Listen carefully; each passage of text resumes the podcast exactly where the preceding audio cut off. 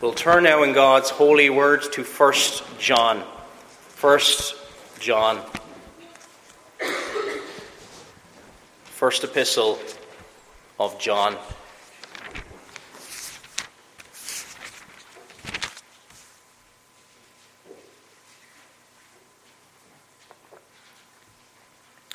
We're going to be looking at chapter 1, and in chapter 1, we're going to be looking specifically this morning at one verse, verse 5, verse 5, under this title, The Light of the Glorious Gospel Message Declared.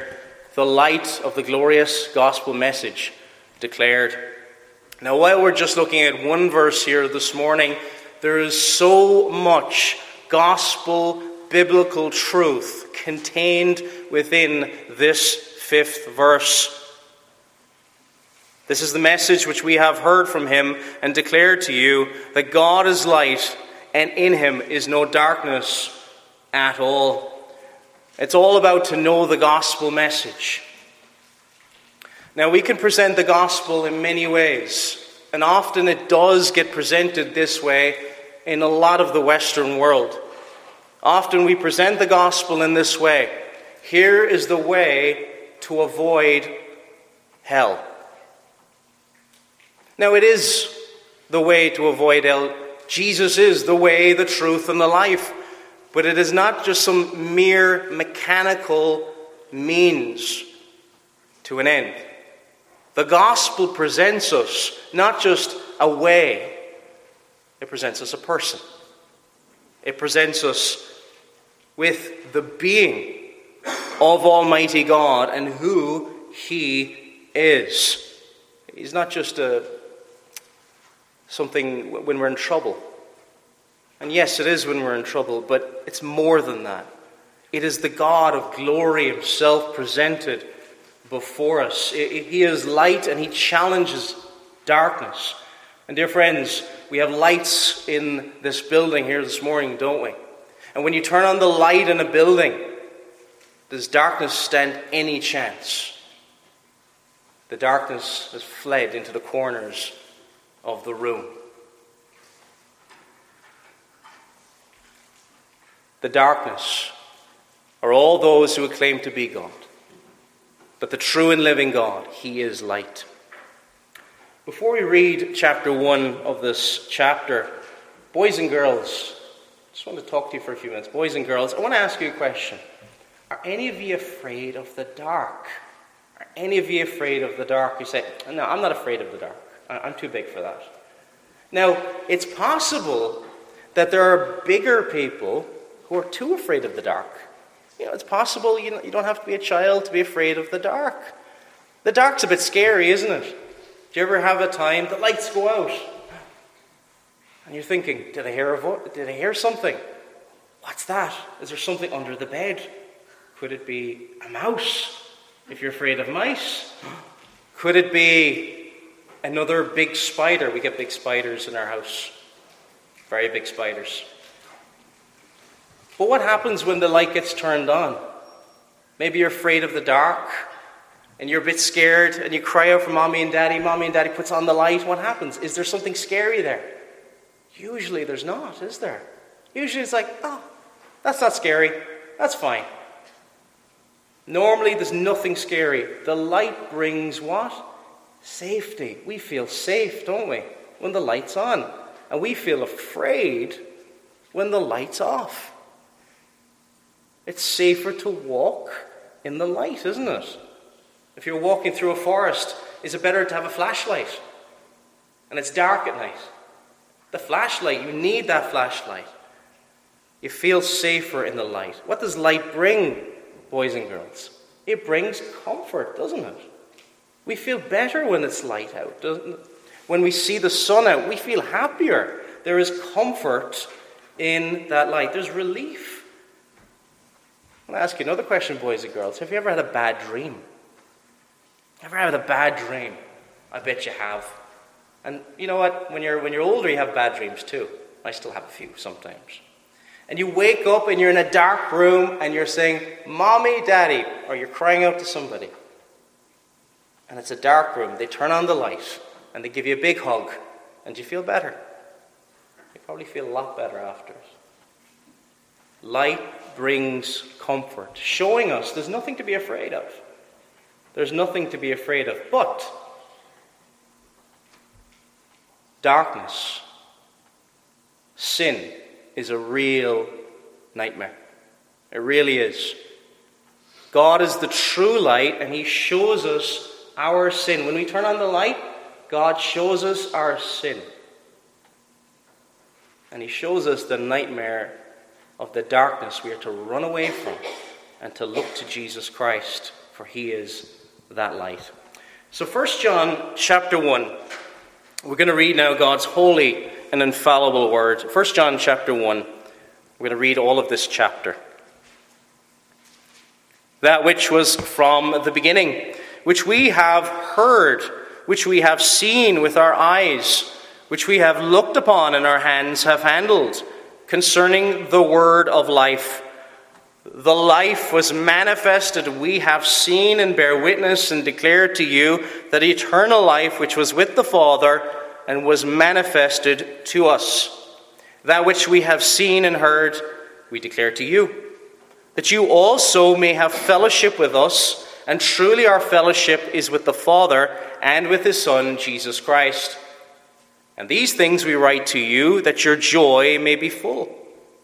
This is the message which we have heard from him and declare to you that God is light, and in him is no darkness at all. If we say that we have fellowship with him and walk in darkness, we lie and do not practice the truth. But if we walk in the light as he is in the light, we have fellowship with one another, and the blood of Jesus Christ, his Son, cleanses us from all sin. If we say that we have no sin, we deceive ourselves, and the truth is not in us. If we confess our sins, he is faithful and just to forgive us our sins and to cleanse us from all unrighteousness. If we say that we have not sinned, we make him a liar, and his, tr- and his word is not in us. So may the Lord bless the reading of his word. Again, that verse that we're going to be looking at here this morning, verse 5. This is the message which we have heard from him and declare to you that God is light, and in him is no darkness at all. No darkness at all. Last week, in last week's message, we were looking at the opening of this letter. The opening of this letter, which really summarizes the book, this whole letter of John. And it could really be summarized maybe in verse 4. And these things we write to you that your joy may be full. There was a purpose to it. And there was the purpose that if anyone is going through the, the darkness or the gloom or the nightmare that is, you're not sure if you are saved. That light, comfort would be brought to the true believer who truly belongs to Jesus Christ. The light of the gospel dispels darkness. We turn on the light in the room. Who wins? Does the darkness win or does the light win? The light. We turn on these lights and the darkness flees away. And this is light, dear friends, we all need. The gospel's light. It is the light of God Himself who is light. The danger is sometimes we think, well, you know what? I remember getting saved when I was five or six, or I remember getting saved at a meeting when I was 18. I have moved on from these things. Dear friends, we never move on from the gospel. We deepen as we grow our appreciation for the gospel, because the gospel is the message that God is light and in him is no darkness at all. There's nothing deeper than this message. It is not some mere method, as we said earlier. It is not some, could I say, some spiritual vaccine, and then you just forget about it and never think about it again. The danger is we sometimes treat the gospel that it is just in case hell is real. We're going to do this. The gospel is a person, it is the pure being of God being told and showed to us. It presents us, God as He is. And, dear friends, when the light shines from God, we see ourselves as we truly are, only in that light. Without that light, we cannot see anything. So, this morning, we're going to consider uh, this verse under four headings. And the first heading is this its source. Its source. Uh, the source matters. If you ever look at a river and you look along the river, the river might be clean all the way up, but the source of that river is vitally important. If, if the, the source is anyway contaminated, the entire river is contaminated. Where is it coming from? It is coming from a pure, good, and holy source. It says in verse 5 This is the message which we have heard from Him, from Him, and declare to you. Now, you get up in the morning during the week and you get your mail. And I say the speed in which you open those letters often d- depends on where that mail comes from. If it looks like another bill, you might leave it on you might leave it on the side for a few hours before you actually open it. But if it's a letter from a loved one, somebody you care about, somebody you can't wait to hear from, you open it immediately, don't you? How quick do we open that message? Because we're excited for what that message says because of the source of the message, where it's coming from and what we think that message will say to us a message of encouragement. This is a message from Christ. It is a message from the Son of God. It is a message from Him who is light Himself. This is the message which we have heard from Him and declare to you. It came from Christ. And, and the way John is describing it, it says, We a number of times it appears like he's speaking about himself and the other apostles. And the apostles, we can often forget, were preachers. They were preachers. And they had this message to them and they announced it. They announced it as it was given to them. Now, this word we have here, this is the message. Message is the word angelia. Angelia. And it's very similar to the word we get, get the word angel. Angelos. And an angel was really a messenger. A messenger. Sometimes we get these pictures in our heads of angels with wings and different things like that. An angel was essentially a messenger with an important message from God Himself. He came to declare or announce something. And this word, angelia, really has an idea of this is the announcement. This is the promise of God. This is what is to be declared because of who it comes from. It comes from God. This message is very important because it is the difference between eternal life and eternal death. We often hear that phrase, don't we? It's the life and death situation, things like this. Well, this is the difference between eternal life and eternal death, between eternal light and eternal darkness. What would we do if we had important news from the hospital?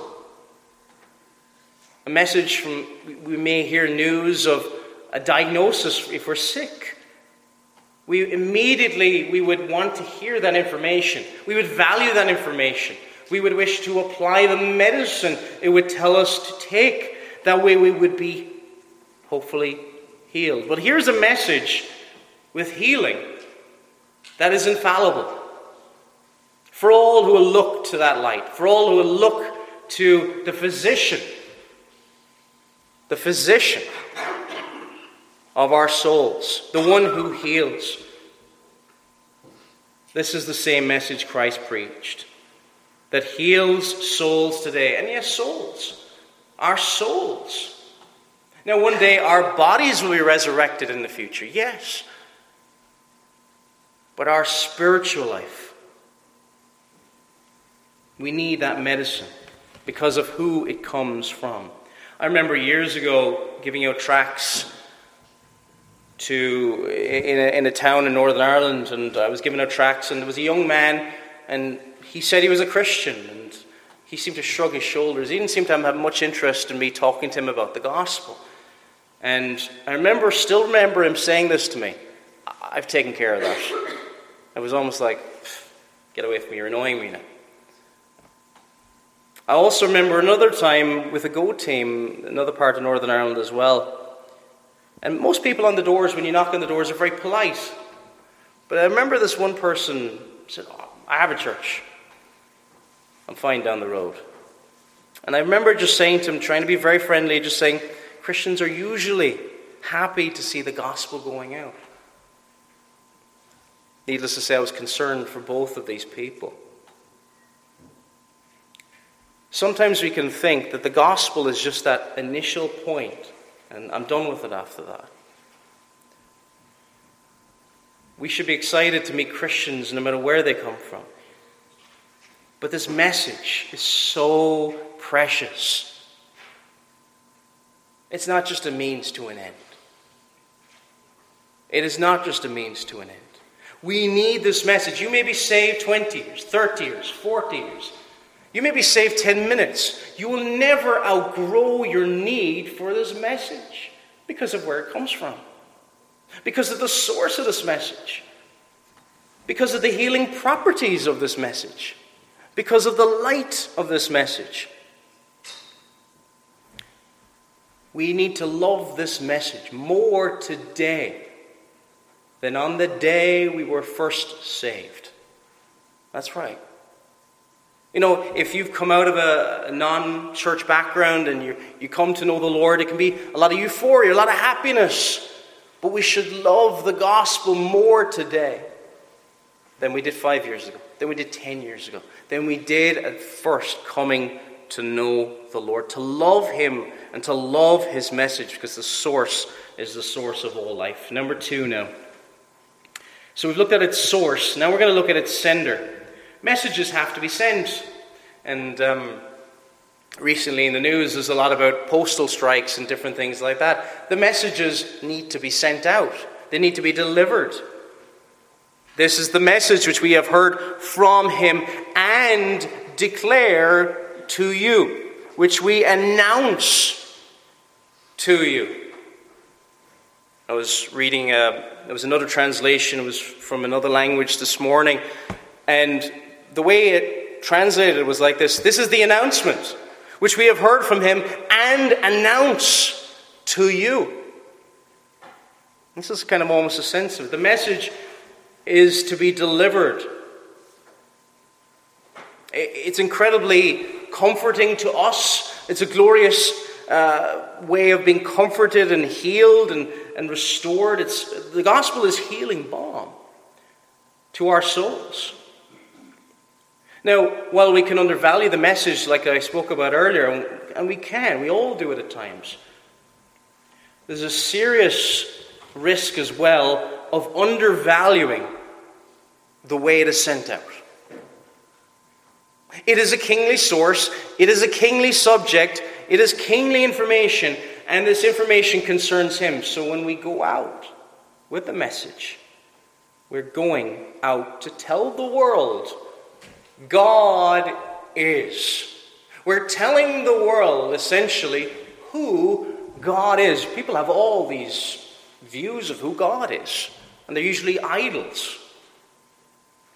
And when we come to this, we have to be careful, don't we, to represent Him as He truly is. We think of the third commandment to not take the Lord's name in vain. And that's all about not having any falsehoods attached to who God is. Who is God? The infinite one, the all powerful one, the one in whom all life depends. We are to declare Him to others. Now, there's a special sense in which Here, the apostles were sent out and were sent in a very special way. There's also another sense in which ministers of the gospel, ministers of word and sacrament are to be set apart, and that is a calling by God. As it says here, Paul said this in 1 Corinthians chapter 1 verse 1. Paul called to be an apostle of Jesus Christ through the will of God. Paul is not coming to them in his own authority. And dear friends, I cannot come to you today in my own authority. I don't have any authority of myself. It comes alone from God. It says in 1 Corinthians chapter 12 verse 28 and 29, and God has appointed these. God has appointed these in the church. First apostles, second prophets, third teachers, then after that miracles, then gifts of healings, helps, administrations, variety of tongues. And then he asks the question, Paul writes this are all apostles? They clearly are not all apostles at that time. Are all prophets? Are all teachers? Are all workers of miracles? They were not. These are appointed by God. The de- declaration, the preaching of the gospel is not just another job. It is not just, mm, I don't know if I would like this or this. It is for those called and set apart by God. I remember reading something that was really wonderful about this congregation. This congregation has produced more preachers than any other congregation within our denomination. It's an amazing fact. And it is my prayer over the length of time that the Lord preserve me and leave me here, that He may continue to raise up men from within this congregation in the future once more. God is able. God sends. God raises up people. God equips them and God makes them messengers. That's first of all about obedience to God.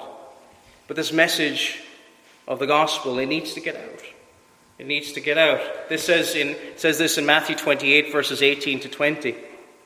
And Jesus came and spoke to them saying, "All authority has been given to me in heaven and earth. Go therefore and make disciples of all nations, baptizing them in the name of the Father and of the Son and of the Holy Spirit, teaching them to observe all things that I have commanded you. And lo, I am with you always, even to the end of the age." Amen to observe all things, to teach all nations. That includes everybody. That includes the people with the Protestant background and the non Protestant background. It includes the people who have no exposure to the Bible whatsoever, wherever the opportunities are there. You may not be a preacher, you may not be called to that capacity. But when you go out with this message, this message of who God is, that God is light. You're not alone. He will not leave you by yourself. It says this in John 14, verse 15 If you love me, keep my commandments. And I will pray the Father, and he will give you another helper. Then in verse 18 it says this But you know him, for he dwells in you and will be in you and will not leave you orphans. I will come to you. Dear friends, the Holy Spirit is with you those times. Maybe you're at work, maybe you're having a chat, casual chat, maybe you have an opportunity to share the gospel. There is a wonderful opportunity there. The Spirit of God is there with you. He will not abandon you. He will not abandon you.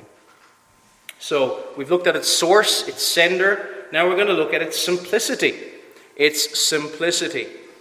And this is the message itself that God is light, and in him is no darkness at all. In him is no darkness at all. Now, in the original language, there is a sense of which in him is no darkness at all is a double negative. A double negative. We can't say that's in English. Um, in him, there's no darkness not. We can't say that in English. But in Greek, that's got the idea of real emphasis. It is denying, in the strongest possible sense, that there's any darkness in God at all. Now, when I say it's simplicity, what do I mean? Do I mean that the message of the gospel is simple? There's a, there's a degree to which it is. It is a simple message. Look to Jesus Christ, flee from your sin, and trust Him and Him alone. But this is not what I mean here by its simplicity.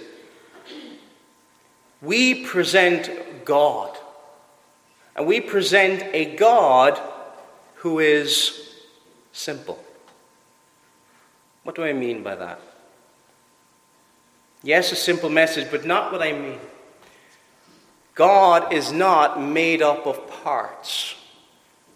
Our God is not made up of parts. It says it in our verse here, He's light and in there's no darkness at all. He's not made up of a part of light and a part of darkness mixed together. That would be what we call complex. Things mixed together. He is not made up of part wisdom and part not wisdom. He is pure wisdom. He is not made up of part goodness and part not goodness. Pure goodness in all that He is. In anything we can think of, He is pure. There's no sense in which He changes. Our God is not made up of parts. He's not a mixture of God and something else. And you might say, well, why is this important? And it is very important to how we think of God. Some of the old reformers would have put it this way All that is in God is God. All that is in God is God. He is pure light, He is pure truth, He is pure power, He is pure glory. He's also been described this way pure act.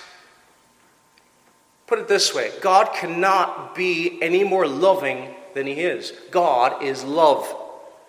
So, this is what we mean by God is simple. And it says it this way in our Westminster Confession of Faith that our God is without parts. And this is wonderful as we look at this text because this light of God will never diminish. It can never get greater because it is perfect. It is not mixed in any way. It will, it will never be diminished. Irenaeus was an early church father. He lived a little bit after the death of the last apostles, and, and he lived around the second century BC. He said this about God He is simple uncompounded being, without diverse members, altogether like and equal to himself, since he is wholly intelligence, and that's completely, and wholly reason, and wholly hearing, and wholly seeing, and wholly light, and holy source of all that is good, even as the religious and pious are wont to speak concerning God. And this was very important when Irenaeus was dealing with people who were challenging the faith in and around the second century. He found it very important to, to put before different groups here's who God is. He's not like us, He is pure wisdom, pure seeing, pure light, and nothing to tarnish Him in any way, shape, or form. And because He is simple, he cannot change. Isn't that wonderful? When we think of the promises of God, when we look at those promises, God cannot deny himself in any way. His promises are true, yea and amen, in Jesus Christ. It says this in James chapter 1 verse 17. Every good gift and every perfect gift is from above and comes down from the Father of lights, with whom there is no variation or shadow of turning. Now, we're mere creatures. Our understanding of the infinite God is so limited, isn't it?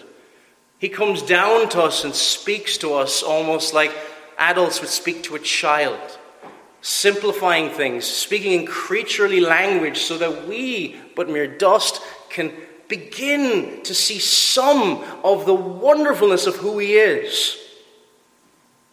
This is what our confession of faith says in chapter 2.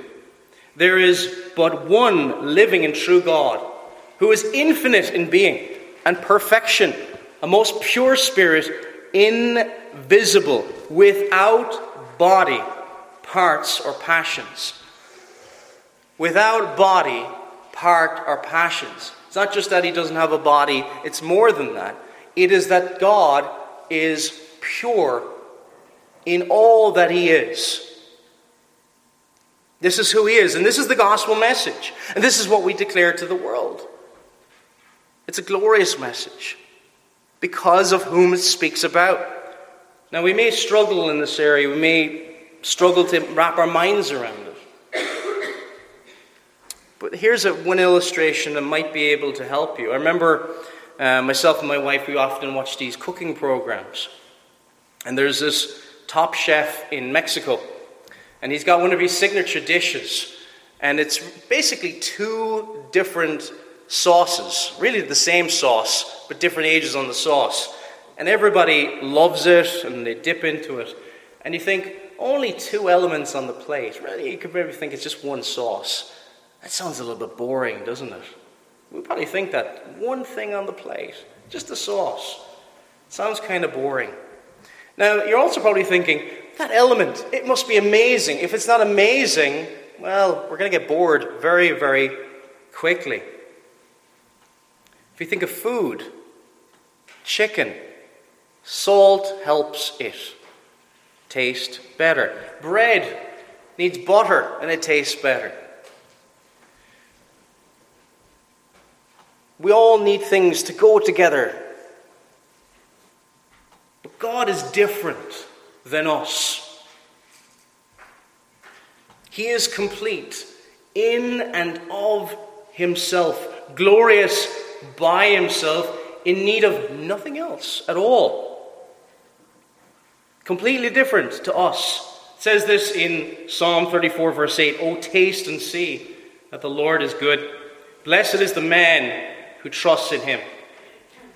Because if you taste and see that the Lord is good, he satisfies. You come back for more. The, the world's food, you could say, we get bored of. We want to change. Imagine eating the same food all the time. You kind of go, oh, I need to eat something different today. But not with God. The more we taste and see of God, the more satisfied we are. And we come back for more we come back for more. This is our God. This is the gospel. That God is light, and in him there is no darkness at all. Our final point it's salvation. It's salvation. So we've looked at its source, its sender, its simplicity, and finally, number four, it's salvation. It's salvation. God is light, and in him is no darkness at all. This is the message that saves. Remember, boys and girls, we talked about earlier that bad dream, that nightmare you have, and seeking safety. Where does the safety come? Does it come from darkness? Or does it come from light? You feel safe, don't you, when the light is turned back on and you have you're in the comfort of your parents. Your mommy or daddy is there to help you to feel better. We have that sense, though, when we have that bad dream or whatever else it is rescue me, help me. We want to run away. We want to run away to where there is light. And our sin, our sin is darkness. We're not like God. We're not pure light. By nature, actually, what, what, what do we love by nature? Do we love the light by nature? By nature, we love darkness. And it seems so strange, doesn't it? By nature, we love darkness? Really? Well, this is our hearts. Without the grace of God. John 3:19. And this is the condemnation that the light has come into the world. And men loved darkness rather than light. Why? Because their deeds were evil. Do you love this light? Because if you love this light, then you love the gospel. See, in effect, dear friends, to love the gospel is to love God. And the more you love the light that God brings in our lives, shining a light in a dark place, the more we love God, the more we will love the gospel. You see how these things are all connected? Because the gospel is not just a means to an end, it is presenting a person, a glorious being, a glorious Savior, a glorious Redeemer, a glorious power, the power upon which all life depends. And this is the light. That's the, this, this light of God. We see darkness in our nightmares. We run from it. And we ought to run from darkness, spiritual darkness. Not embrace it. The world loves darkness. And this is why it is also more and more in love with things that are destructive. Our hearts be filled with darkness, and just like anything dark, it can be scary. There's, sometimes we think of scary things in dark places. Our hearts are scary places. Our thoughts can be scary places. We ought to fear our own hearts. Because by nature, our own hearts are not to be trusted. It says this in Jeremiah 17 9. The heart is deceitful above all things and desperately wicked. Who can know it? Now, light is such a valuable thing. And I think sometimes we can take light for granted, especially in this part of the world. We have so much gospel light in this part of the world. We can take it for granted. I remember I was watching kind of a documentary a while back, and it was about northern Sweden. And in the north of Sweden, there are periods of time when there is no sunrise at all. No sunrise at all. And it's called the polar night. And during the darkest time of the year, sometimes you'd only get an hour of sunlight. Imagine that one hour of sunlight a day. The sun barely coming above the horizon. Do you think the people in that part of the world value light. They do. They try to get out into the sunshine, get out for that hour, that little bit of time, that they can see that light at a time of year when there's great darkness. Glimpses of light, rescuing us from the darkness. And coming is a day, dear friends, when all who love this light we but see glimpses in this world. We always see glimpses of the light. But we will see it in its fullness in the world to come. The enjoyment of that light. The darkness of the sin of the world will fade. One day we will say goodbye to it. If we're in Jesus Christ, if we've looked toward that light, if we truly love the light who is God, we one day say goodbye to the darkness of this world. And that's why we share the gospel, so that other people would not face eternal damnation, would not face eternal hell, would not face eternal wrath of God, the just eternal wrath of God, so that they, through the gospel message, may embrace that God who is light, and in him there is no darkness at all. And embracing him, they may have this glorious future ahead. It says in Romans 8, Moreover, whom he predestined, these he also called.